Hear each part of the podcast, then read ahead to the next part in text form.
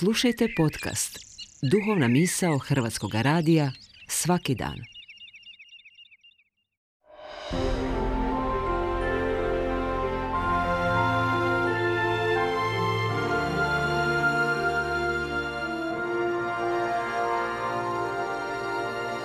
Duhovna misao. Urednica je Blaženka Jančić.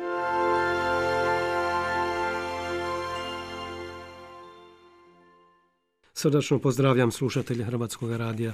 Govori vam Daniel Berković. Nekoliko godina svijetom je vladala virusna pandemija. Milijuni su oboljeli, milijuni života se ugasilo i u početku ove pošasti neki su njekali da virus uopće postoji, a za sve krivili zavjereničku farmaceutsku industriju.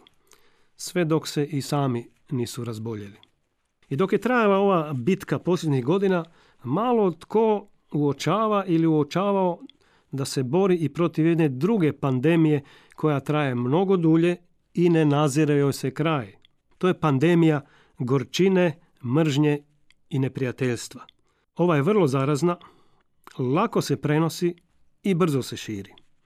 Život u mržnji i neprijateljstvu, život s gorčinom je gorak život. Uništava mene samoga, ali i zaražava svoju okolinu. Evo kako u biblijskom tekstu o tome govori Sveti Pavao apostol. Težite za mirom sa svima i za posvećenjem i budno pazite da tko ne ostane bez Božje milosti i da ne proklija koji gorki korijen i da ne unese zabunu i ne zarazi mnoštvo. Uz ovaj gorki korijen biblijski tekst često pribjegne i prispodobama iz poljodjelstva. U tim i takvim prispodobama o sjetvi, sadnji ili žetvi učestao je i motiv korova.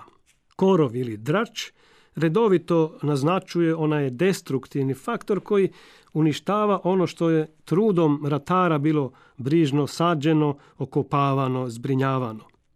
A korov se ne sije niti se sadi. To je samo niklo bilje oko kojega se ne treba truditi samo raste bez okopavanja ili sjetve i brzo se širi.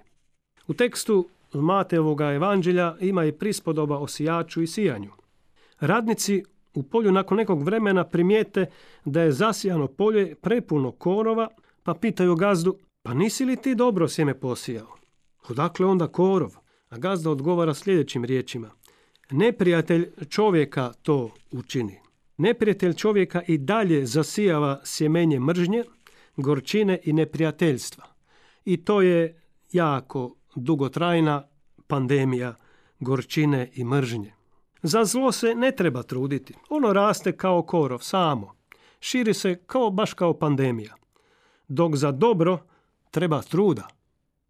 Zato zaključimo biblijskim riječima ne daj se pobjediti zlom, nego dobrim svladaj zlo.